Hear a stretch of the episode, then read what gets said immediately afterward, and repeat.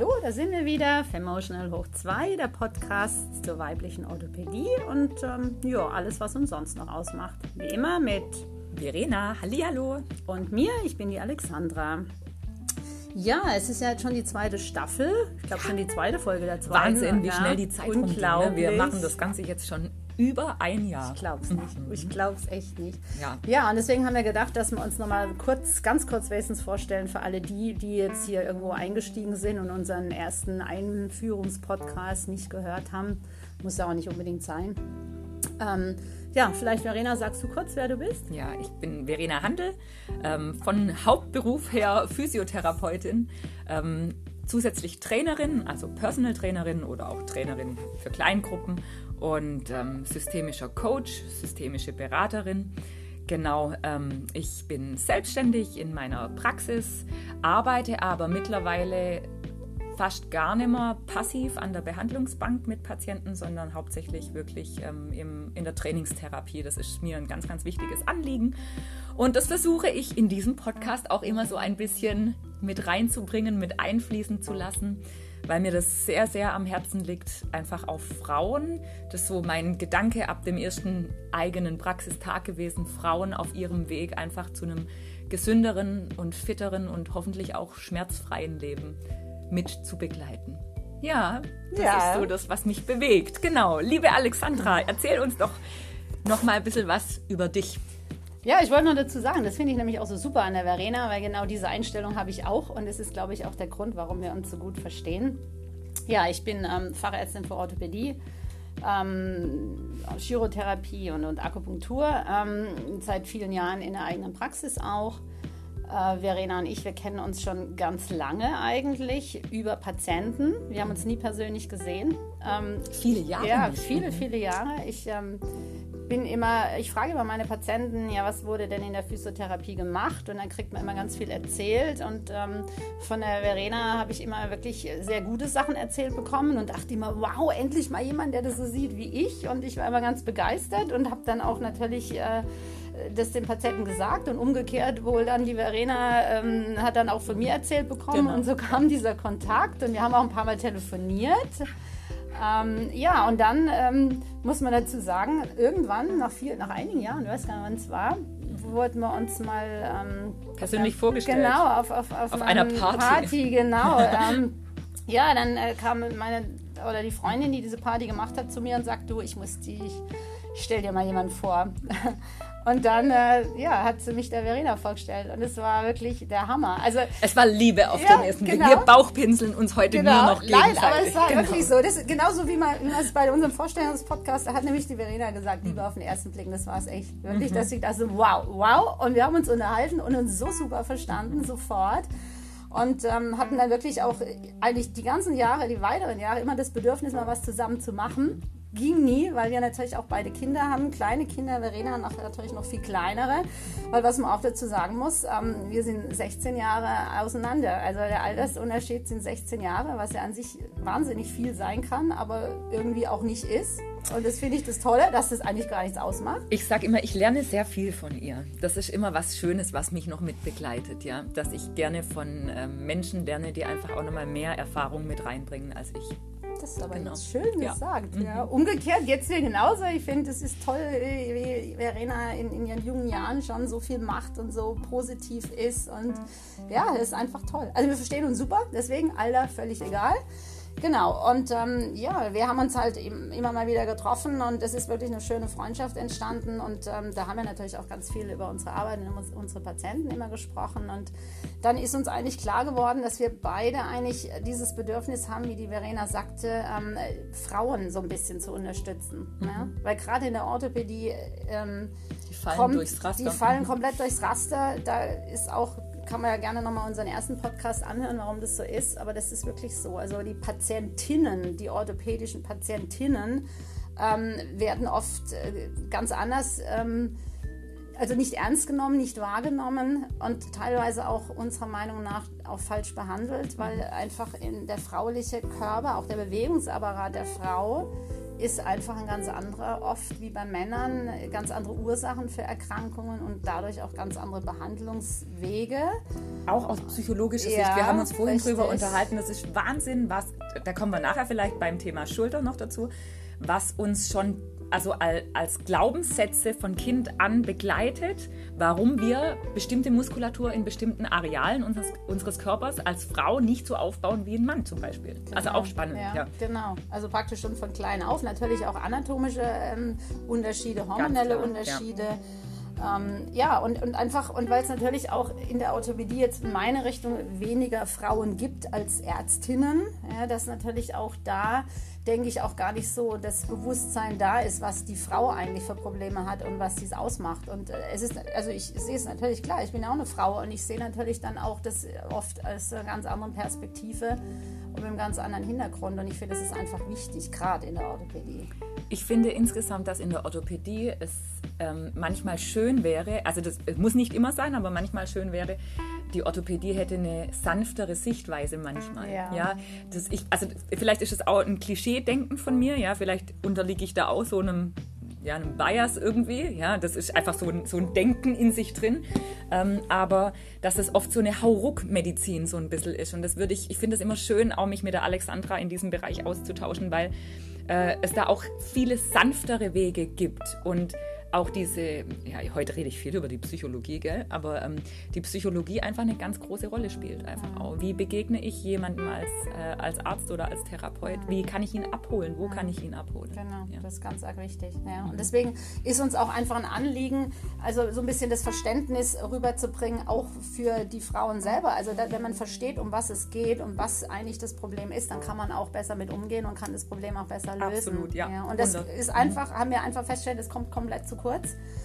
Und ähm, ja, und dann haben wir beschlossen, jetzt einfach mal ähm, dieses Femotional Hoch 2 zu gründen. Und ähm, im Rahmen dessen, wir machen noch ein paar andere Sachen, aber machen wir jetzt vor allem auch diesen Podcast. So ist dieser Podcast entstanden. Aus ja. einer Sektlaune heraus, muss man sagen. Und da haben wir gesagt, komm, wir machen das und haben jetzt einfach angefangen und äh, jetzt sind wir schon das zweite Jahr dabei. Aber bevor wir es vergessen, sage ich es gleich zu Beginn und ich sage es am Schluss hoffentlich nochmal. Ähm, wir haben einen kleinen Live-Podcast am 15. Dezember ähm, in Mühlacker und wer Lust und Zeit hat, darf sich gerne noch dafür anmelden. Entweder unter info at handelhoch2.de, Handelhoch 2 bitte komplett als Wort zusammengeschrieben und klein geschrieben. Ähm, genau, ja. Oder einfach sich bei uns nochmal auf unseren Seiten erkundigen. Also Instagram sind wir vertreten mit Femotional hoch 2, auch komplett klein und ausgeschrieben.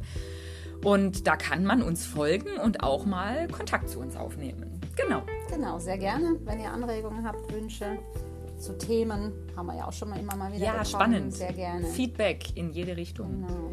Ja, so, dann fangen wir mal an. Heute haben wir ja gesagt Schultergelenk oder Schulter, Schulterprobleme. Ähm, ich fange kurz an und gebe dann gleich an die Verena weiter, die uns da ein bisschen was zur Anatomie erzählen darf. Und zwar, ähm, ja, Schulterschmerzen. Wo kann denn ein Schulterschmerz überhaupt herkommen? Also klar, denkt man aus dem Schultergelenk, wobei man sagen muss, also meiner Erfahrung nach ist es am seltensten wirklich das Schultergelenk selbst, außer natürlich bei Verletzungen, Unfällen und so weiter. Ähm, das Schultergelenk. Dann habe ich drüber das sogenannte Schultereckgelenk. Das ist im Prinzip das, wenn man sich auf die Schulter klopft, dann kommt ja so ein harter Widerstand mhm. mit so einem kleinen Hubbel. Genau. Und das ist das sogenannte Schultereckgelenk. Und dann gibt es noch ganz wichtig den Spalt dazwischen, also unter dem Schultereckgelenk. Und zwischen dem Schultergelenk und dem Schultereckgelenk ist ein Spalt. Ähm, da spielt sich auch noch ganz viel ab.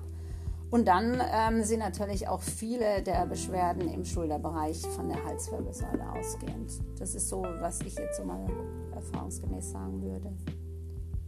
Ja, soll genau. ich mal beginnen? Genau, erzähl ja, mal ich, was zur Anatomie. Ich ähm, mache das mal noch ein bisschen kom komplett jetzt einfach. Ne? So, wir bereiten uns immer so ein bisschen unterschiedlich drauf vor und manchmal bereiten wir uns auch wenig drauf vor. Gell?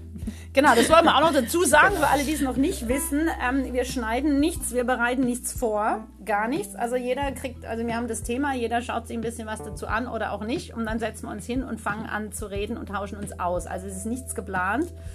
Ähm, mir, die Dinge, die wir sagen, sind natürlich schon äh, fachlich fundiert, aber ähm, wir haben jetzt hier nicht den Anspruch, hier äh, wissenschaftlich äh, Studien vorzustellen, was auch immer. Also das ist so auch natürlich unsere Meinung und unsere Erfahrung aus der täglichen Arbeit. Hier. Genau. Ja, also ich beginne mal. Das Hauptschultergelenk, ähm, das ist unser Gelenk zwischen dem Oberarmkopf und wir haben so einen funktionell zusammengehörenden Knochen, das ist unser Schulterblatt und unser Schulterblatt hat so, ich sag jetzt mal einfach ganz salopp, Auswüchse nach oben ne, mit dem Schulterdach und hat wie eine kleine Pfanne. Diese Pfanne ist aber sehr, sehr offen. Das heißt, anders als beim Hüftgelenk, wo wir wirklich eine umfassende Pfanne um unseren Hüftkopf drumherum haben, der schon alleine oder die schon alleine Schutz bietet für das Ganze, haben wir beim Schultergelenk eine sehr, sehr offene, also eine sehr flache Pfanne sozusagen. Man muss sich das folgendermaßen vorstellen. Das ist, wie wenn das so ein bisschen parallel zueinander liegt. Ja? Also wir haben den Oberarmkopf am Oberarm hängen und parallel dazu ist so eine recht offene Pfanne, die, in der praktisch unser Hauptgelenk der Schulter liegt. Genau. Jetzt denkt man sich, das wäre vielleicht das einzige Gelenk und die Alexandra hat es schon richtig gesagt. Es gibt noch ganz viele Gelenke, die da noch mit reinspielen. Das sind die Schulternebengelenke. Dazu gehört zum Beispiel das Gelenk zwischen Schlüsselbein und Schulterdach. Das gehört auch noch funktionell dazu. Das hast du vorhin gerade schon erwähnt. Ja, das ja? Schultereckgelenk. Das Schultereckgelenk, ja. Einfach nur, dass man sich so ein bisschen von der Lage das Ganze vorstellen kann. Dann gehört aber auch das Gelenk dazu zwischen Schlüsselbein und Brustbein vorne. Das ist auch funktionell mit drin, denn wenn ich meinen Arm bewege und sich dieses ganze, ähm, ja, dieser ganze ähm, wie sagt man dazu, mir fällt, entfällt gerade, einfach dieses ganze System mitbewegt, dann kommt auch immer eine Bewegung wirklich bis zum Brustbein mit da rein. Dann haben wir noch das subakromiale Nebengelenk, nennt sich das Ganze. Und zwar ist es wirklich, wenn ich jetzt von oben aufs Schulterdach drauf schaue und ich habe jetzt den Kopf von meiner Schulter und von meinem Arm nach unten dranhängen, dann habe ich ja noch einen Spalt praktisch da drin. Und das ist dieses Gelenk, das wird gebildet aus einmal diesem, diesem Schulterdach.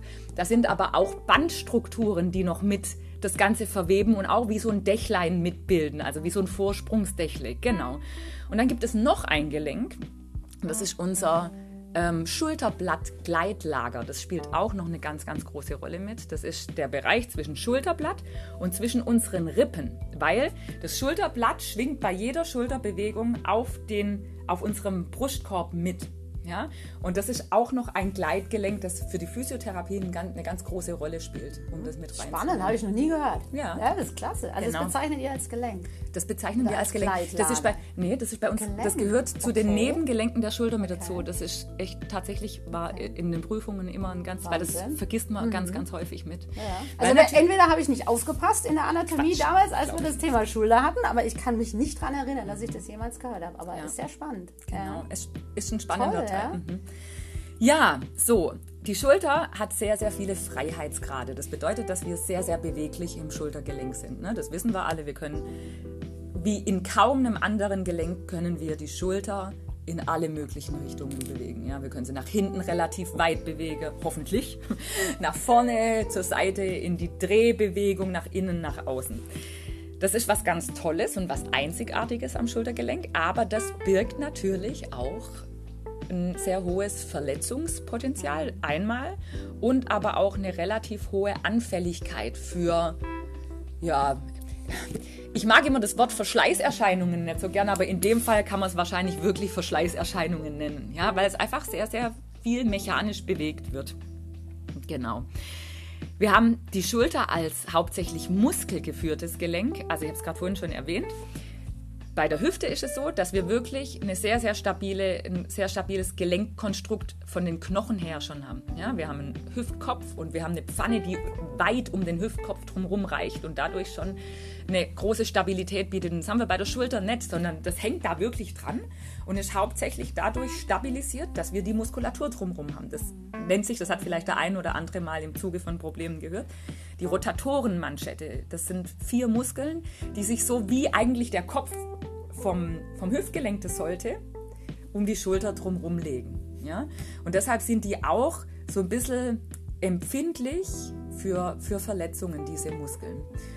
Und es ist natürlich ganz, ganz wichtig in diesem Bereich, dass genau diese Muskeln, die um die Schulter stabil sein sollen, dass die auch kraftvoll sind, dass die wirklich viel, viel Kraft haben, dass die möglichst viel auch muskuläre ähm, Dynamik entwickeln können und da stabil arbeiten können. Genau, so viel dazu. Wir haben noch äh, genau relativ ähm, eine hohe Anzahl an Sehnenstrukturen, die noch mit reinspielt, ja, und die auch einfach gern mal ähm, Schwierigkeiten und Probleme machen.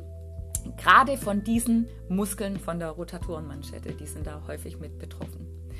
Mhm, ich glaube, weiter gehen wir in die Anatomie nee, nicht rein. Reicht, das reicht vollkommen. Das reicht, genau. genau. Jetzt ähm, natürlich die Frage, was hat es jetzt mit Frauen zu tun? Ähm, gibt es da jetzt so einen großen Unterschied? Klar, es gibt äh, Gelenke, wo es größere Unterschiede gibt. Das haben wir ja alles schon erzählt. Aber auch beim, beim Schulter oder bei den Schulter, nicht beim Schultergelenk, aber bei den Schulterschmerzen ist es so, dass schon 40 bis 60 Prozent der Patienten Frauen sind. Kann ich auch nur so bestätigen. In bestimmten Altersgruppen auch eher mehr. Ich weiß nicht, wie das bei dir ist. Also ich kann das definitiv auch bestätigen, dass ich viele Frauen mit Schulterproblemen ja, ne? da habe. Genau. Ja. Ähm, das liegt natürlich schon dran, ähm, dass zum einen auch hier wieder so ein bisschen, wie wir ja schon die ganze Zeit gesagt haben, durch die hormonelle Situation das ganze Bandgewebe ähm, etwas laxer ist als bei Männern. Und klar, die Verena hat es ja eben gesagt, dadurch, dass es eben nicht so sehr knöchern geführt ist, das Schulter Schultergelenk, ist es natürlich da auch anfälliger.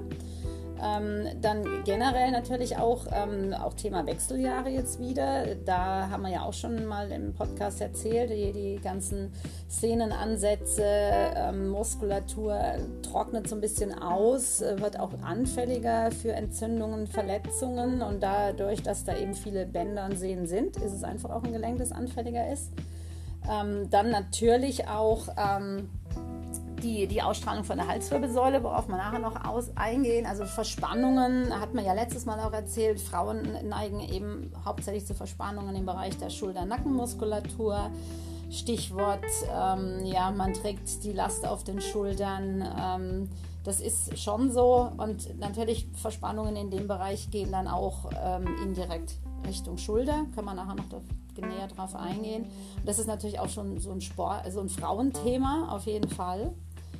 Ähm, ja, und dann haben wir es vorhin kurz mit der Verena, habe ich kurz erzählt und ähm, da sind wir echt drauf gekommen, das kannst du vielleicht noch was dazu sagen, Das ist einfach von klein auf schon ähm, wir im Prinzip so auch sportlich in eine Richtung gebracht werden, dass wir Frauen unsere Schultergelenke einfach nicht so trainieren, stabilisieren, wie das die, die Männer oder die Jungs früher tun. Ich fand es ganz nett. Ja, wir kamen wirklich. da vorhin auf dieses Thema, weil ich wirklich oft denke, gerade also auch im, im Sportunterricht, die Alexandra hat es vorhin gesagt, dass es bei ihnen immer hieß im Sportunterricht, ähm, die Männer machen die oder die Jungs machen die richtigen Liegestütze. Genau, in der Grundschule, wenn man noch ja, zusammen mit den genau. Jungs Sportunterricht hat. Da genau. ging wir schon los, genau. Und die Mädels machen nur die halben Liegestütze. Also das, und machen halbe, äh, so halben den, Liegestütz. Den Mädchenliegestütz, Mädchen genau. genau. Stimmt, ähm, ja. Das ist Nummer eins, denn Kinder sind von ihrer Konstitution her noch gar nicht so unterschiedlich. Die kann ich da vollkommen eigentlich gleichmäßig führen, ja, oder gleichberechtigt führen. Das ist das eine Mal. Und die haben ja in den allermeisten Fällen auch keine Probleme, muss man ja auch nochmal dazu sagen.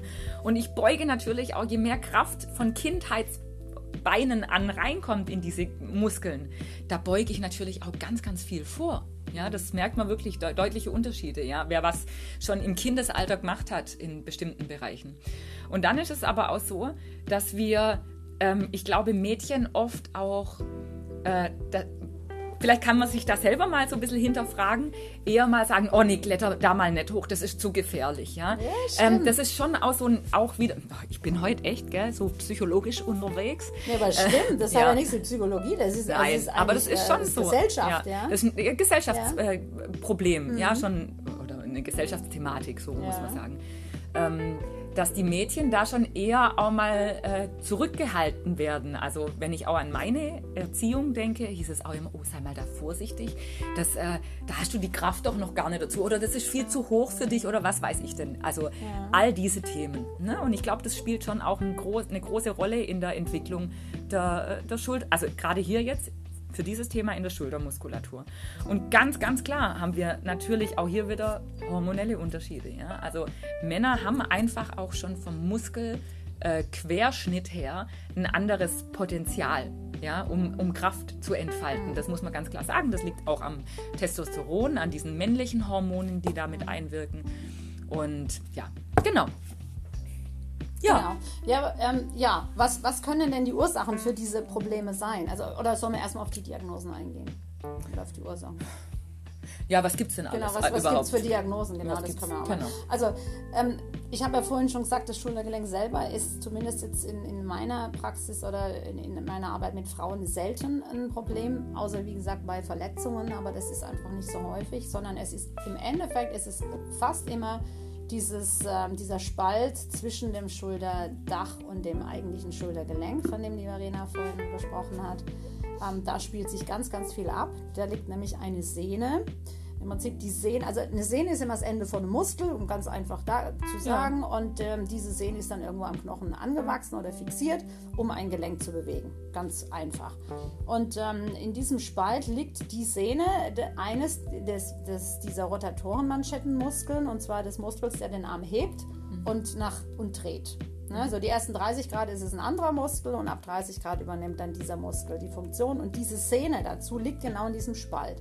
Das heißt, wenn ich den Arm hebe, man nähert sich natürlich dadurch der ähm, Schultergelenkskopf diesem Schulterdach an und diese Sehne, die dazwischen liegt, wird so ein bisschen ähm, zerrieben. Ja? Normalerweise nicht. In jungen Jahren ist dieser Spalt so groß und so ausreichend, dass eben kein Kontakt da ist. Aber je nach Spannungsgrad und auch eben im Alter wird es muskulär bedingt ein bisschen enger, dieser Spalt. Ähm, deswegen, das, das weiß der Körper, so die, die Anatomie ist schon so angelegt, dass deswegen auf dieser Sehne noch zusätzlich ein sogenannter Schleimbeutel ist. Schleimbeutel ist ja immer äh, ein Schutz, der im Prinzip diese Sehne vor zu viel Druck von oben schützen soll. Und ähm, aus welchen Gründen auch immer, wenn dieser Spalt etwas enger wird und dann kann diese Sehne eben gereizt werden, sie kann ent dadurch entzünden durch eine Dauerreizung. Dann erstmal wird dieser Schleimbeutel dicker, um sie zu schützen, der kann sich aber dann irgendwann auch entzünden. Und wenn dann dauerhaft eine Reibung da ist, dann habe ich eben äh, sowohl eine Sehnenentzündung als auch eine Schleimbeutelentzündung. Und auch die berühmte Kalkschulter entsteht im Endeffekt dadurch, durch diesen permanenten Druckkontakt ähm, wird die Durchblutung immer schlechter, die ja sowieso schlecht ist in Sehnen an sich. Und dann kann sich eben Kalk einlagern. Das heißt, auch diese Kalkschulter, habt ihr sicher alle schon mal gehört, hat überhaupt nichts mit dem Alter zu tun. Also viele Patienten sagen dann immer so, oh mein Gott, werde ich jetzt alt, jetzt verkalke ich langsam. Das ist natürlich Unsinn. Es gibt auch schon 20-Jährige, die eine Kalkschulter haben. Es hat überhaupt nichts mit dem Alter zu tun. Und dann gibt es noch diese sogenannten Frozen Shoulder. Das ist ja auch mittlerweile, steht es in jedem Apothekenblättchen und sonst so. Das ist auch so ein Begriff, den jeder kennt. Das ist einfach nur eine Beschreibung von einer, einer ähm, Funktionsstörung, wo im Prinzip gar nichts mehr geht. Hat aber jetzt erstmal gar keine wertende ähm, Beurteilung. Genau. Das ist so das, was ich dazu sagen würde. Was würdest du dazu sagen? Ja, auf jeden Fall. Also ich glaube, was ganz wichtig ist noch zu erwähnen, ist, dass es wirklich eine äh, hohe ähm, auch erbliche Komponente in dem Bereich gibt. Also dass, dass einfach auch Stoffwechselprozesse da in das Ganze mit reinspielen. Und ich bin echt sehr gespannt. Da gibt es ähm, auch gerade sehr, sehr unterschiedliche Studienlagen dazu. Da wird einfach auch viel diskutiert gerade drüber, weil man eben auch bei vielen ähm, Menschen eine Spaltverengung sieht, die keine Probleme haben. Und das ist so gerade einfach auch so ein Thema, wo man sich einfach fragt, wie, wie kommt das Ganze? Ja? Wie kommt das Ganze zustande, dass der eine Probleme kriegt und der andere nicht? Und klar, wie bei jedem Krankheitsbild sind ja immer genetische Faktoren auch mit dabei, die dann zum, am Ende des Tages zum Ausbruch von irgendwas führen. Ich glaube, das ist eine wichtige Sache. Dann gerade auch das, was, was Alexandra gesagt hat mit dieser Kraftübertragung der Szene, das ist was ganz, ganz Spannendes. Das heißt, wenn ich mein muskuläres Korsett, wo die Sehne ja mit dranhängt, gut genug trainiere, dann trainiere ich ja meine Sehnenansätze automatisch auch mit und kann auch einem Abbau der Sehnenstruktur entgegenwirken. Mhm. Ja, also ich, ich betrachte es ja immer aus, ein bisschen aus dieser Trainingsebene raus. Ähm, und das ist einfach ein wichtiger, wichtiger Effekt für diese Kraftübertragung, die dann wirklich vom Muskel über die Sehne auf den Arm kommt für die Bewegung. Mhm. Ja, dass man da wirklich auch mit dran bleibt.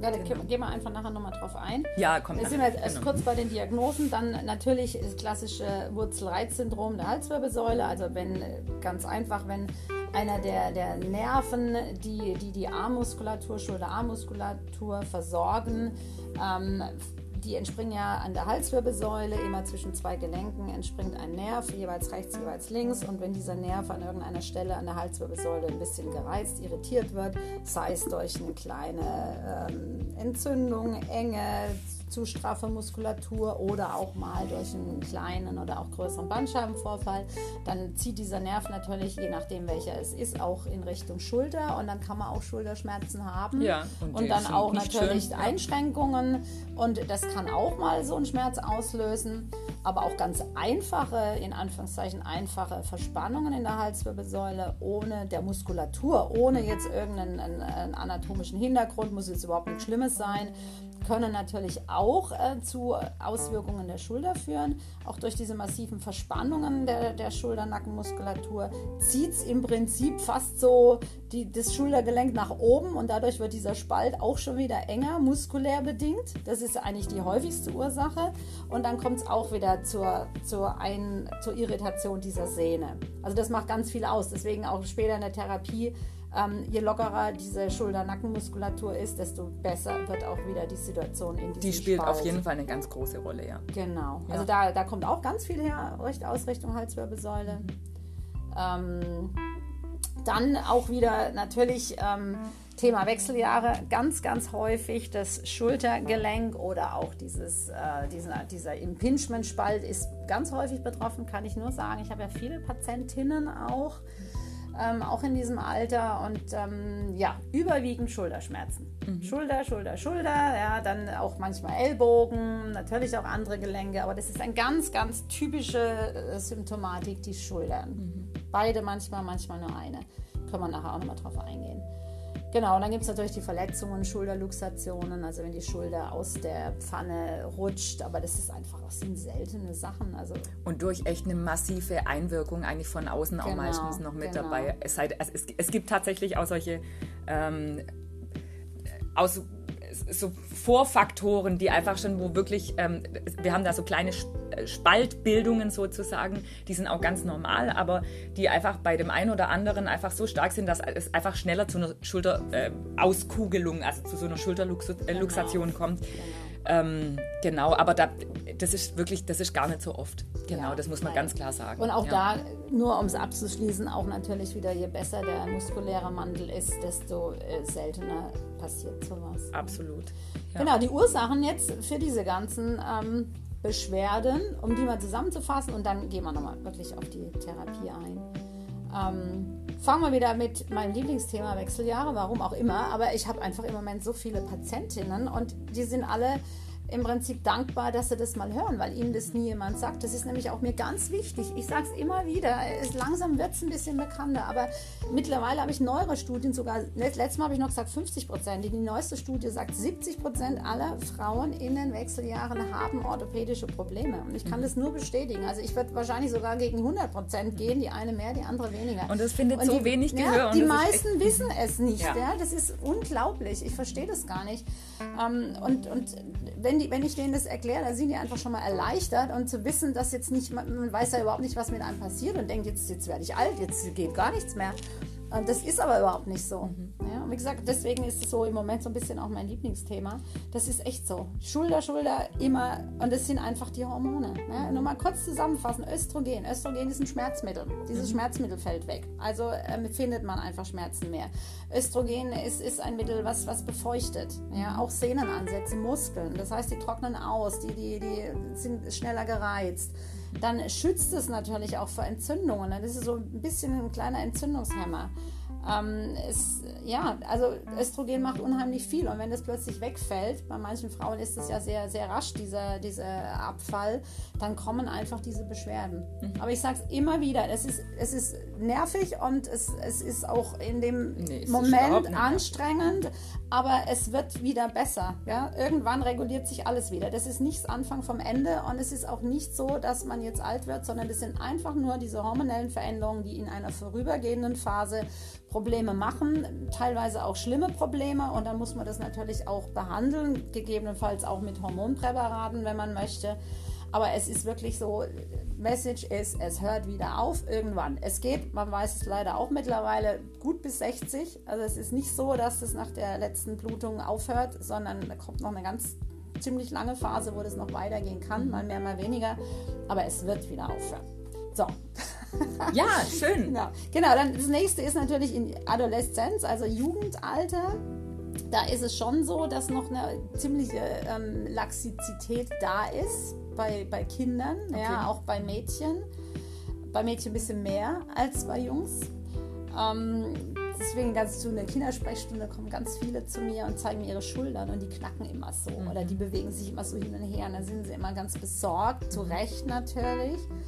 Aber auch da kann ich nur sagen, das macht überhaupt nichts aus. Sag ich ja. auch. Das hat ja. keinerlei Krankheitswert. Es ist überhaupt Insgesamt hat ein Knacken fast nie einen Krankheitswert, ja. muss man ganz, ganz klar sagen. Also vor allem Knacken ohne Schmerz. Ja, genau. Das muss man genau. ganz klar nochmal genau. dazu sagen. Ja. genau. Es ist ja auch nie ein Schmerz da.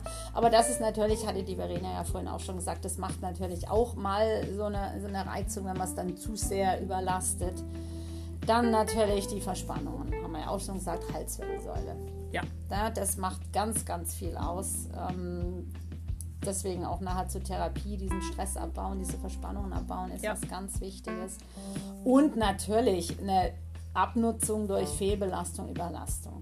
Ja, es gibt natürlich Sportarten, Überkopfsportarten, Handball, Handball ja, ganz, ganz extrem, ja. die natürlich das Schultergelenk oder diesen Bereich massiv fordern. Witzigerweise hauptsächlich dadurch, wenn äh, den Handballern immer jemand reinspringt. Das passiert ah, ganz okay. häufig. Ja, die typische, also äh, wenn man sich das mal so vorstellt, dass der Arm von einem Handballer zum, äh, zum Wurf ausholt, ja, in so einer äh, angewinkelten Position vom Arm ja?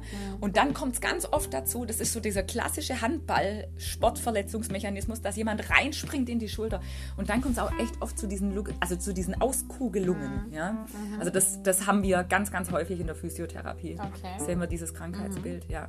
Ja. ja. Oder auch, genau, Fehlbelastung über Kopfarbeiten, also ja. viel über Kopfarbeiten, Elektriker oder auch Frauen. Klassisch, wenn, wenn Patientinnen zu mir kommen und sagen, ähm, ich kann seit drei Tagen meine Schulter nicht mehr heben, dann frage ich immer, haben sie Fenster geputzt, haben sie das Haus gestrichen, äh, haben sie sonst was gemacht? Und in, bei jeder zweiten findet man dann schon mal die Ursache. Ähm, das ist natürlich auch, das sind so ganz so ungewohnte die man, Belastungen, genau, die man, die man nicht intensiv sind. macht genau. und dann aber plötzlich stundenlang. Genau, da passiert das natürlich ganz auch. Ganz Holzhacken klar. gehört übrigens ja, auch genau, ganz bei Männern, häufig. Bei genau, Männern Holzhacken ist das. Holzhacken oder irgendwas reparieren in irgendwelchen Spalten. Ja. Am Auto von unten. Ja, genau. genau. Ja, vielleicht. Genau, genau, ja. genau. Ja, das ist richtig. Das sind so die Hauptursachen, würde ich mal sagen. Ja. Genau. Und deswegen, weil einfach ähm, nicht immer nur eine Ursache ist und, und äh, oft ein komplexes Ursachenbild da ist, ist natürlich auch die Therapie ziemlich komplex. Aber auch da ist es ganz wichtig, einfach viele kleine Dinge bringen den Erfolg. Es gibt nicht die eine Therapie. Ja. Ja, genau. genau. wie immer. Ja. Und eigentlich finde ich, gerade in dem Bereich gibt es so viele Möglichkeiten, man kann da so viel machen. Und dann würde ich nämlich gerne mal die Verena bitten, was zur Physiotherapie zu sagen. Ja. Und zwar, weil, jetzt wird sie gleich, ich bin überhaupt kein Freund von Physiotherapie bei Schulterbeschwerden. Weil ich immer wieder sehe, dass es einfach nur schlimmer wird. Meine Meinung ist, das ist meine Meinung, die Schulter einfach in Ruhe lassen, bisschen pendeln, dass so ein bisschen dieser Spalt sich erweitert. Aber bitte, bitte die Schulter einfach nur in Ruhe lassen ich verordne gerne Physiotherapie, aber mache es ganz bewusst immer nur für die Halswirbelsäule und sage immer das Ganze lockern, die, die, die Nackenmuskulatur lockern, aber die Schulter bitte alleine lassen. So, Verena schnauft schon tief Nein. durch. Jetzt bin ich, ich glaube gespannt. tatsächlich, dass ich weiß, was die Alexandra meint. Ähm, ich glaube, also wenn ich, aber korrigiere mich, wenn ich das falsch verstanden habe. Ich glaube, dass du wirklich diese passive äh, Mobilisation meinst, ne? dass man an der Schulter rum ähm, drückt genau. und, ähm, und versucht, was zu lösen. So, jetzt, ich fange mal ganz vorne an. Also grundsätzlich gilt man, das ist mir echt wichtig, ich kann mir da den Mund fusselig reden. Das ist aber meine, meine tiefste Meinung und ähm, jeder Druck auf Muskulatur und auf Sehnen oder was auch immer, Knochenansätze, äh, Knochenhaut äh, oder ich weiß es nicht, ist immer nur eine kurzfristige Schmerzmodulation. Das heißt, ich verändere den Schmerzreiz in diesem Moment für einen kurzen Moment. Und was ganz wichtig ist zu verstehen, mit keiner Massage, mit nichts von all diesen Techniken verändere ich irgendwas an der Struktur der Muskulatur. Ja, also ich werde dieses, dieses Wort lösen, ich löse etwas, das geht nicht, weil es gibt da nichts zu lösen. Die einzige Möglichkeit, die ich habe, zum was äh, strukturell verändern, ist ein Training. Super, so toll. Das, so. Wirklich, ich bin so froh, dass du das sagst. Ganz Deshalb muss ich, ja, muss ich das in zwei toll. Teile von ganz dir aufteilen, toll, deine ja. Meinung. Also, wenn du das meinst damit, gebe ich dir in diesem Punkt recht. Aber was man heute in der Physiotherapie weiß, ist, dass ich natürlich das Vertrauen vom Patienten für weitere Maßnahmen, die sinnvoll sind, zum Beispiel im Training, über eine Behandlung gewinnen kann. Und indem ich vielleicht zum Beispiel den Schmerzreiz sanft absenke, bevor ich mit ihm in die Aktivität gehe. Ja, das ist die eine Sache. So, das kann man sich vielleicht selber auch denken. dass ähm, das äh, so was Wohltuendes zu Beginn setzt immer schon mal ein bisschen Vertrauen. Wenn der Schmerz sich absenkt, dann weiß ich, okay, da passiert was Gutes mit mir und ich traue mich vielleicht, ich verliere meine Angst, was anderes mit der Schulter zu machen. Was ganz, ganz wichtig ist, ähm, und wo ich wirklich ähm, die Physiotherapie ganz, ganz wichtig ansehe, ist auch hier wieder die Trainingstherapie. Ich muss mit einem Schulterpatienten, bei fast allen Schulterpatienten, und das kann man sich sehr schön vorstellen, passiert immer Folgendes. Wenn die Schmerzen haben in der Schulter und sich was von dieser Funktion verändert, dann bewegen die im Block den kompletten Arm mitsamt ah, dem Schultergürtel ja, nach oben. Stimmt, ja. Und das ist, ein, das ist der wichtigste Angriffspunkt. Angriff hört sich auch wieder schrecklich an, aber es ist wirklich so Angriffspunkt Ansatz. in der Ansatz, danke. Ansatzpunkt in der Physiotherapie ist diese Bewegung, diese getrennte Bewegung zwischen Schulterblatt und, Schul und Oberarm, ja, wieder zu lernen. Und dafür sollte eigentlich in jeder Schultertherapie die Physiotherapie da sein. Das heißt, ich, ich lerne mit dem Patienten die unterschiedlichen Gelenke wieder einzeln zu bewegen. Ich nehme vielleicht meine Hand und ich halte ihm sein Schulterblatt zurück, sodass er bis zu seinen 90 Grad, wo diese Bewegung noch nicht mitlaufen soll, unten bleibt. Und das muss der Patient, und er reicht auch eigentlich schon ein paar Einheiten aus, da brauche ich keine 40 Einheiten Physiotherapie dafür, ihm zu lernen, dass er das üben muss, dass er diese gesonderten Bewegungen, das Schulterblatt bleibt unten, die Rotation vom Oberarm geht nach außen. Ich lerne wieder diese Beweglichkeit isoliert voneinander zu, zu gestalten, weil das nämlich automatisch bei fast allen Schulterpatienten passiert, dass alles im Block geht. Ja, stimmt. Das ist was ganz, ganz Wichtiges. Das Pendeln ist alles, das sind schmerzlindernde Maßnahmen und das kann auch mal sinnvoll sein in einer akuten Entzündungsphase. Mhm. Aber auf Dauer muss der Patient oder der Kunde das wieder lernen, diese saubere Beweglichkeit vom Schultergürtel hinzukriegen, vom, vom Schultergelenk und vom mhm. Schultergürtel hinzukriegen. Und dann kommt natürlich auch hier dazu, warum kam das denn, wenn wir bei den Ursachen sind? Und ich habe schon eine zu schwache Muskulatur und ich habe schon abgebaute Sehnenstruktur. Dann muss ich natürlich auf Dauer definitiv was an dieser Tatsache ändern. Das heißt, ich brauche Übungen, wie ich meinen Schultergürtel trainiere. Und jetzt komme ich wieder zu meinem Lieblingsthema. In nahezu keinem Kurs, ich will nicht alle über einen Haufen scheren, oder über einen Kamm scheren. Ich bin immer äh, Meister in äh, Sprichwort, äh, Sprichwortverdrehung. Das ist lustig, ich auch. Ja, ich liebe es. Ja, ja. Ähm, also nehmt ich mir das nicht übel. Genau. Ähm, das ist so was Wichtiges. In nahezu keinem Kurs wird isoliert der Schultergürtel, die Halswirbelsäule trainiert. Aber ich darf die natürlich komplett mittrainieren. Das ist ein ein Konstrukt, das genauso trainiert werden will wie, wie alles andere. Ja? Und wenn ich dazu neige, Verspannungen im Schultergürtel zu haben, die mir Probleme in der Schulter machen, dann ist es super wichtig, dass ich die Muskulatur von meinem Schultergürtel mit trainiere. Dass ich meine Struktur von meiner Armmuskulatur, also sprich Bizeps und Trizeps, das sagt vielleicht jedem einfach so was, das sind so klassische Muskeln, die kennt man dass ich die wieder sauber trainiere, dass ich meinen Delta-Muskel, das ist dieser Kappenmuskel, der direkt auf dem Schultergelenk liegt, dass ich den mittrainiere, dass ich die einzelnen Muskeln, die mir Probleme machen, die zu schwach sind und die auch in der Sehne ein Problem haben, dass ich die sanft und dosiert, und das ist das, das, ist das Zauberwort eigentlich. Ich brauche jemanden, der sich gut auskennt damit, wie ich schrittweise die Belastung so steigern kann, dass ich eben keine Überreizung mehr von dieser ganzen Struktur kriege und es schlimmer wird, sondern dass ich beginne, mit gar keinem Gewicht zu trainieren zum Beispiel und nur diese Bewegungen trainiere. Und dann kommt Schritt für Schritt vielleicht das ein oder andere Gewicht mit dazu. Sehr schön. So, das war mein Teil zur Physiotherapie. Gut. Also, du hast mich schon zu Teilen überzeugt. Ähm, was ich, was ich jetzt da mitgenommen habe, ist, dass man schon Physiotherapie für die Schulter machen sollte. Allerdings erst in der Phase, wenn die akute Entzündung rum ist.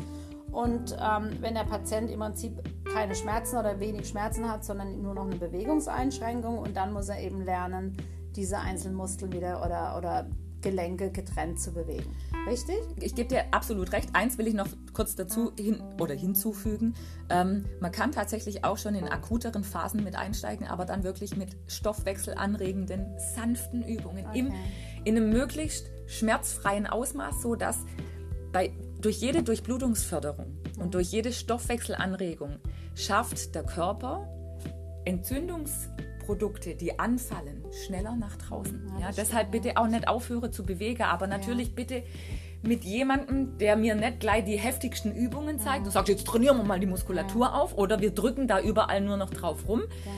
Ähm, sondern mit jemandem, der mir wirklich sanfte Übungen zeigt. Da gehört zum Beispiel auch ein Pendeln dazu. Mhm. Da gehört aber genauso gut bis zu einem gewissen Schmerzausmaß, das ich tolerieren kann, das ich gut tolerieren kann, auch eine in alle Richtungen leichte Bewegungen dazu. Ja? Die können aber auch zum Beispiel, ich kann mit dem anderen Arm den Arm hoch mhm. bewegen. Da gibt es so viele Möglichkeiten. Ich glaube, das ist immer was, wie gestalte ich es mit dem Patienten. Ja, das stimmt. Ja. Also du hast mich überzeugt. Dankeschön. allerdings, allerdings nochmal, genau, also im Prinzip nichts einschränken, aber das sehe ich auch so. Ähm, es ist wirklich so, dass die Schulter wirklich wahnsinnig empfindlich ist, auch in der Therapie. Ne, es ist, es, man muss da genau immer schauen, wie viel darf ich machen, wie viel Pause. Muss, man muss auch eigentlich medikamentös das Ganze unterstützen, ohne das kriegt man es eigentlich nie hin, weil es ja schon fast immer Entzündungen sind. Also das muss, kann ich nur auch nur jedem Patienten raten, dann doch auch mal ein entzündungshemmendes Medikament vernünftig einzunehmen, nicht bedarfsweise, sondern wirklich nach ärztlicher Rücksprache, dass auch diese Entzündung ja. rausgeht. Man kann es auch mal pflanzlich ja dann machen oder in der Akutphase ein, ein in Anführungszeichen richtiges Medikament und dann auf eine pflanzliche Variante übergehen, aber ohne das ist es ganz schwierig.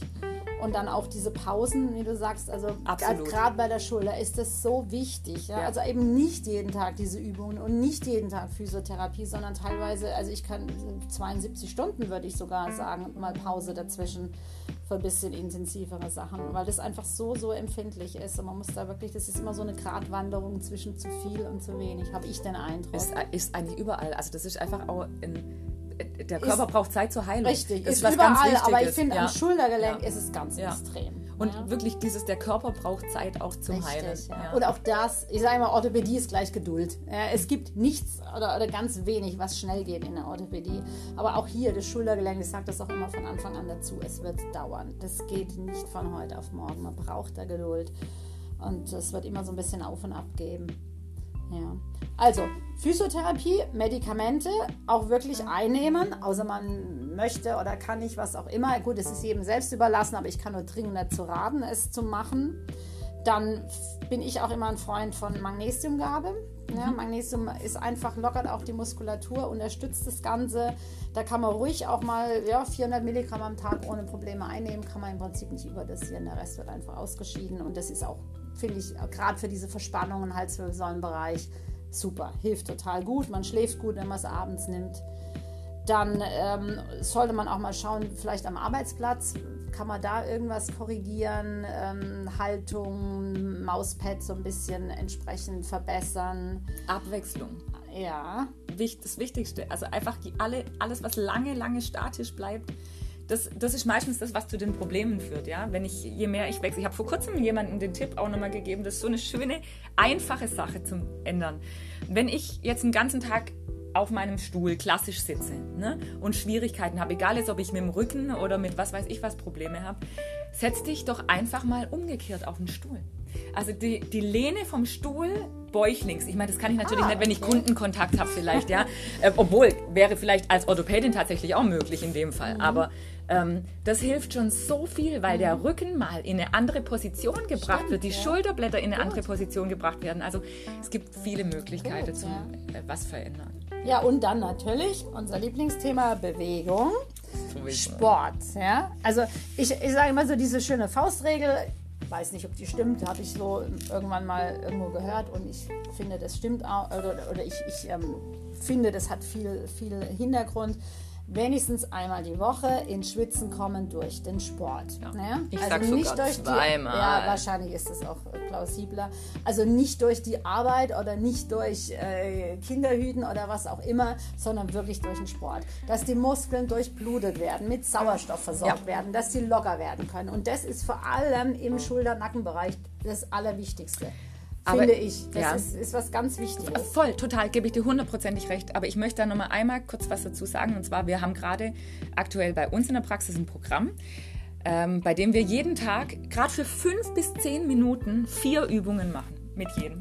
Und ich, er, oder ich sehe, dass es wirklich massive Fortschritte mit ganz vielen macht. Und es geht so schnell rum. Das sind vier Übungen, a 15 bis 20 Wiederholungen. Ja, vielleicht sind bei manchen Übungen sogar 10 Wiederholungen. Das kann ich im Tagesablauf überall mit einbauen.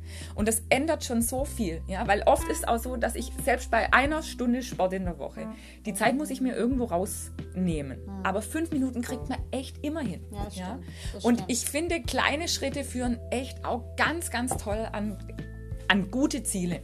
Ja, das stimmt. Ich wollte es einfach nur noch mal ganz kurz, ich musste sie noch mal kurz unterbrechen. Ja, und dann finde ich noch auch was Bewegung. Wir sagen ja immer Bewegung nicht nur im Körper, sondern auch im Kopf. Und das ist ganz, ganz wichtig. Natürlich macht gerade in dem Bereich die Psyche unheimlich viel aus. Ja. Also mehr als beim Knieschmerz oder beim Hüftschmerz oder beim Fußschmerz.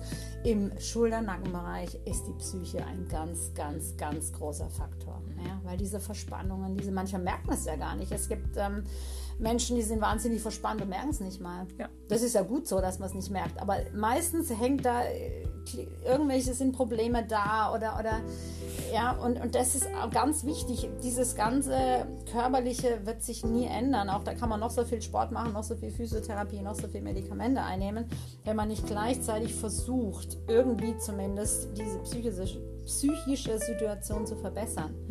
Ähm, klar, man kann Probleme nicht immer aus der Welt schaffen, einfach so, aber dann vielleicht mal, vielleicht, ja, sich irgendwas schaffen, wo man sagt, einmal am Tag, fünf Minuten tue ich mir mal was Gutes oder ähm, ich versuche einfach meine Schlafhygiene zu verbessern. Haben wir ja auch schon Podcasts Ganz dazu wichtig. gemacht oder auch mal, ja, einfach mal was Pflanzliches einnehmen, Baldrian, was auch immer, dass ich einfach ein äh, bisschen entspannter werde, dass ich nachts vielleicht besser schlafe.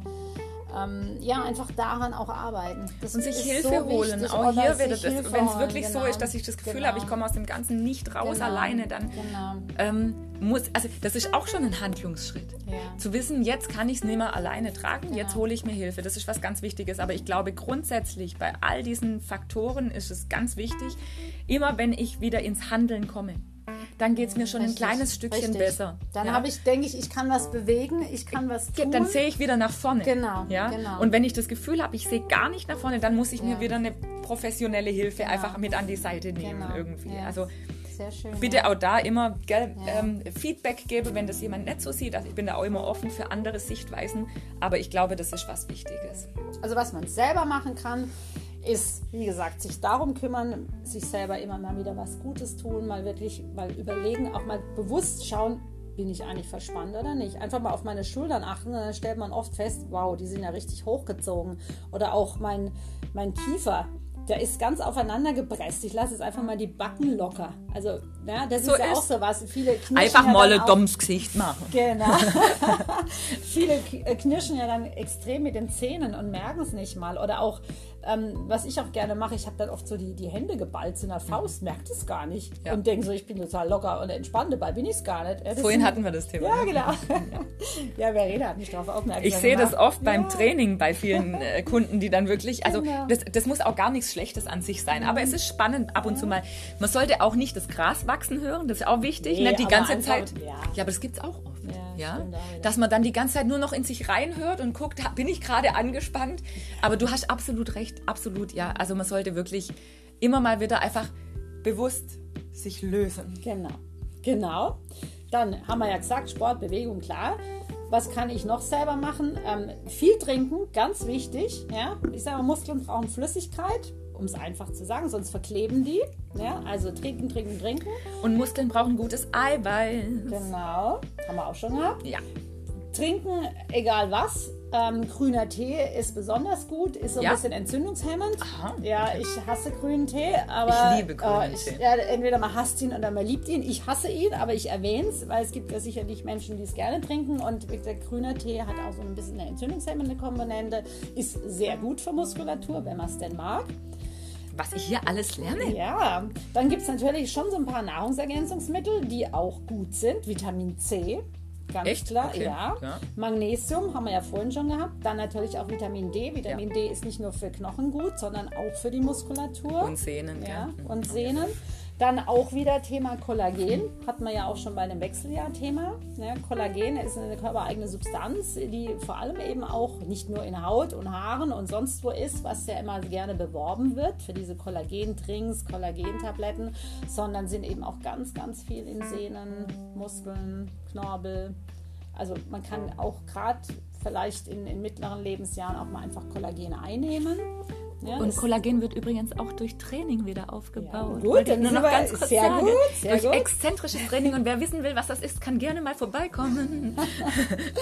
Genau, Ernährung generell, klar. Also haben wir ja auch alle schon gehabt. Wenig Zucker, wenig Fleisch, ähm, viele Proteine, Ballaststoffe. Das bringt schon unheimlich viel. Ja. Dann eventuell auch mal äh, intermittierendes Fasten. Ist über, übrigens auch eins meiner Lieblingsthemen. Auch zum Thema Schmerzlinderung. Ja, Immer genau. wieder spannend, was Patienten da erzählen, was da Ja, passiert. Mhm. Machen wir gerne mal einen Podcast drüber. Ja. Ich liebe dieses Thema. Genau. Und dann natürlich von außen Hilfe holen. Entweder ärztlich, medikamentös, man kann spritzen, man kann ähm, ähm, Stoßwellentherapie machen, dann natürlich Physiotherapie, Sporttherapie. Was auch noch ganz toll ist, was ich jetzt für mich noch zum Abschluss sagen möchte, ist Akupunktur. Ich mache ja wirklich viel Akupunktur und sehe auch da gerade in dem Schulter-Nackenbereich wirklich super Erfolge, auch ganz schnell Erfolge, schneller als vielleicht an anderen ähm, Körperregionen. Ähm, und da kommt sicherlich auch wieder zu tragen, dass die Akupunktur eben nicht, wie ich es immer wieder sage, nicht nur den Körper behandelt und nicht nur den Geist, sondern in der chinesischen Medizin ist das alles eine Einheit. Und deswegen, egal was ich behandle, es wird immer als Einheit behandelt. Und ich glaube, das ist auch der Grund, warum genau in dem Bereich die Erfolge so groß und so schnell da sind. Also wirklich Akupunktur wenn man nicht weiterkommt, kann ich nur, nur empfehlen, in dem Bereich eine Akupunkturbehandlung zu machen. Schön. Ja, Ja, gut. So, fällt dir noch was ein? nein. Gut. Ich habe heute so viel gesagt zum Thema Training. Ja, ist auch gut so. Und so oft eingegrätscht. Nein, richtig. Aber wir wollen ja uns auch alle immer kritisch miteinander auseinandersetzen. Und das finde ich immer auch ganz wichtig. Einfach, dass man so die zwei äh, Disziplinen auch so ein bisschen, manchmal auch, ja, die haben halt manchmal auch einfach Punkte, wo sie sich so nicht so ganz treffen. Ja. Aber ich fand es jetzt toll. Verena Ja. hat mich jetzt wirklich überzeugt, was die. Physiotherapie angeht. Genau. Ja, und dann ähm, nächster Podcast, Thema. Ja, was haben wir gesagt? Äh, wir machen aus Wege aus der Schieflage. Und zwar ähm, sowohl ähm, körperlich, was ja unser großes Hauptthema ist, als auch so ein bisschen ja, im Köpfchen. Ja, Genau. Das, was wir dazu beitragen können, ohne da irgendwie zu stark in die Psychologie einzugrätschen. Das ja nicht so unser Thema ist. Gell? Genau. Freuen wir uns drauf. Wir freuen uns auch sehr. Ja. Schaut mal äh, bei uns vorbei auf unserem Instagram-Kanal. Ich sag's nochmal: Femotional hoch 2. Alles klein, alles zusammen, alles ausgeschrieben. Auch die 2 als Wort, bitte. Oder ähm, folgt uns auf Spotify. Ja. Da freuen wir uns auch sehr drüber. Lasst uns ein Feedback da. Das ist immer ganz schön für uns. Ähm, auch mit Themenanregungen, dass wir einfach wissen, was euch interessiert und wo wir so Sehr ein gerne. bisschen ja, noch intensiver reingehen können. Genau. gell? Also wir haben ja alle Themen, ja, nicht, ganz, nicht komplett oberflächlich, aber nicht jetzt so in die Tiefe behandelt. Wir können gerne noch in die Tiefe gehen, wenn ihr irgendwelche Wünsche habt. ja, wenn es spezielle Wünsche gibt. Genau. Genau. Und ansonsten lasst es euch gut gehen. Habt morgen einen schönen ersten Advent. Und ja, bis zum nächsten Mal. Genau. Bis dann. Tschüss. Tschüss.